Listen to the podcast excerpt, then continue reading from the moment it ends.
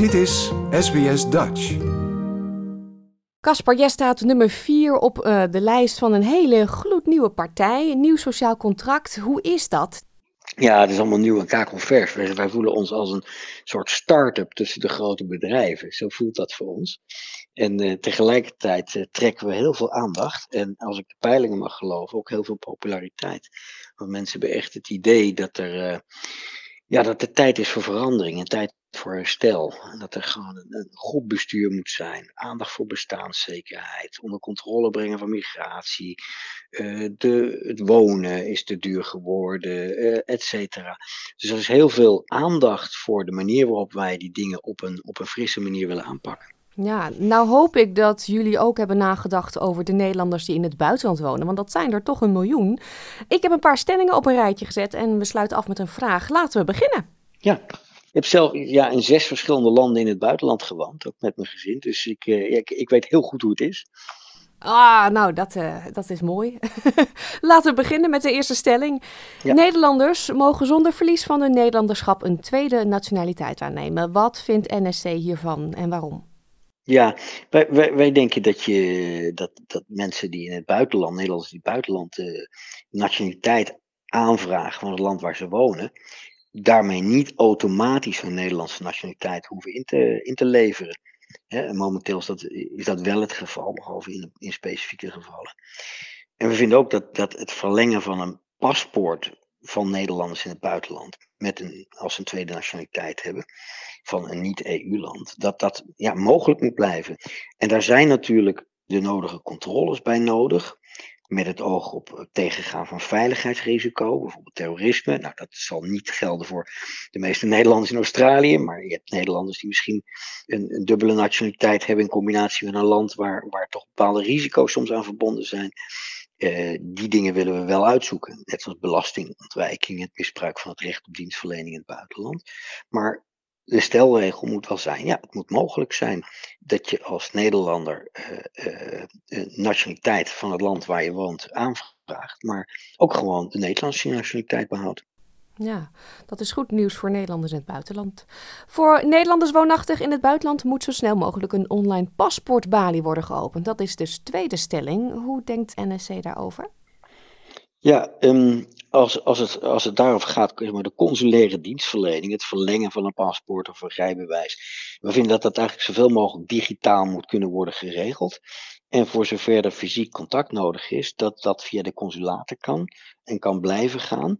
En we willen dat dat ook opnieuw geldt uh, voor het consulaat in Brussel, ten behoeve van de, de, de, hele, de vele tienduizenden Nederlanders in Brussel en België. Want uh, die werden nu geacht uh, ja, dat bij een volgende bezoek aan Nederland af te regelen. Maar dat, dat zou voor ons betreft weer gewoon in, in Brussel ook mo moeten, moeten kunnen. En ja, dat, dat, dat is wat ons betreft mogelijk. Nou maakt u dat... natuurlijk een opmerking over Brussel. Brussel-Nederland, die afstand, die is um, vele malen korter dan voor sommige mensen ja. die in Australië naar Sydney moeten. Precies, precies. En ik realiseer me dat heel goed. En ik, ik heb ook in, in, in de Verenigde Staten bijvoorbeeld gewoond, waar dat ook enorme afstanden zijn.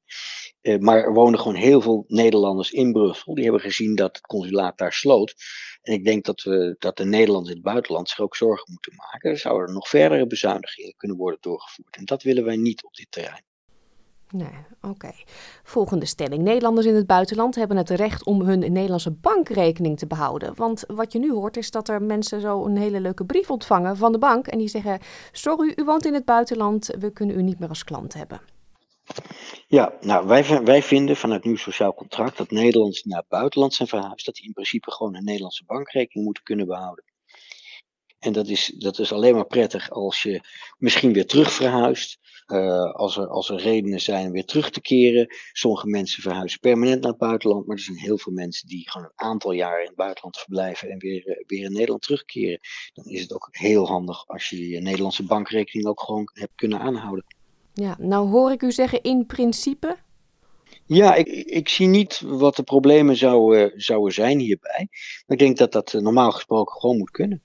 Oké. Er zijn nu verkiezingen. U zult dan zelf ook ervaren hebben, als u in het buitenland woonde, uh, hoe dat dan is. Hoe je moet stemmen. Je moet je registreren. Er moet van alles met post.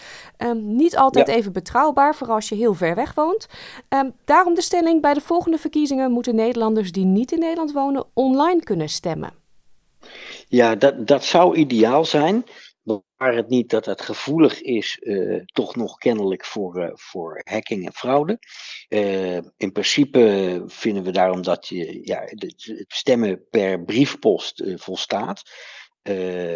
in de afgelopen jaren is dat stemmen vanuit het buitenland gelukkig gefaciliteerd. Uh, ook onder meer door de, de mogelijkheid van automatische kiezersregistratie. Ik wil best onderzoeken of dat in de toekomst echt elektronisch stemmen kan zijn. Maar bij stemmingen moet je toch echt wel in democratische landen de voldoende waarborg hebben tegen eh, misbruik of, of, of kaping van het systeem. Oké, duidelijk. Tot slot de vraag. Ik uh, doe ze samen in één, want het ene slaat op het hm. ander natuurlijk. Wat gaat NSC in de komende vier jaar specifiek doen voor die Nederlanders in het buitenland? Met andere woorden, waarom zouden wij op jullie moeten stemmen? Nou, ik, ehm, wij vinden bijvoorbeeld uh, dat uh, ook iedereen die afgelopen jaren onbewust of ongewild de Nederlandse nationaliteit is kwijtgeraakt, dat die weer opnieuw uh, kan aanvragen. En dat die, de, overheid die, met, met, uh, die aanvragen met, met de nodige spoed moet behandelen. Uiteraard met, met inachtname van, van de, de controles op veiligheidsrisico's en dergelijke, die ik al eerder noemde. Maar we vinden dat dat gewoon weer mogelijk moet zijn. Wij vinden ook Nederlands onderwijs in het buitenland dat daarin moet worden blijven investeren. Het Nederlands taalonderwijs, de NTC-situaties en dergelijke. Dus ondersteuning van de studie Nederlandse taal en letterkunde aan universiteiten, maar ook gewoon Nederlandse scholen in het buitenland en Nederlandse scholingssituaties.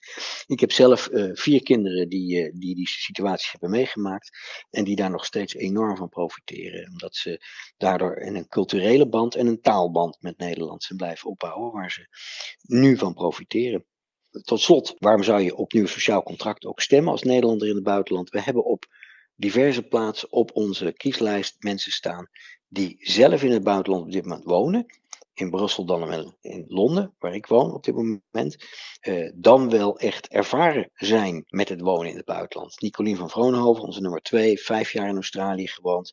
Zo, ik heb op, uh, in zes verschillende landen uh, gewoond met mijn gezin. We zijn dus ervaringsdeskundig en we weten heel goed wat Nederlanders in het buitenland beweegt. En hoe lastig het soms ook is om ja, niet in de precieze regeltjes te vallen en te passen. En waardoor je weer moeite moet doen om uh, te zorgen dat je, je administratie met Nederland op orde is. Maar de band blijft heel belangrijk. We hebben een hart voor Nederlanders in het buitenland. Omdat we weten dat die Nederlanders dat hart ook voor Nederland hebben. Dank u wel, Caspar Veldkamp. En uh, heel veel succes de laatste dagen. Ja, hartelijk dank. Like, deel, geef je reactie. Volg SBS Dutch op Facebook.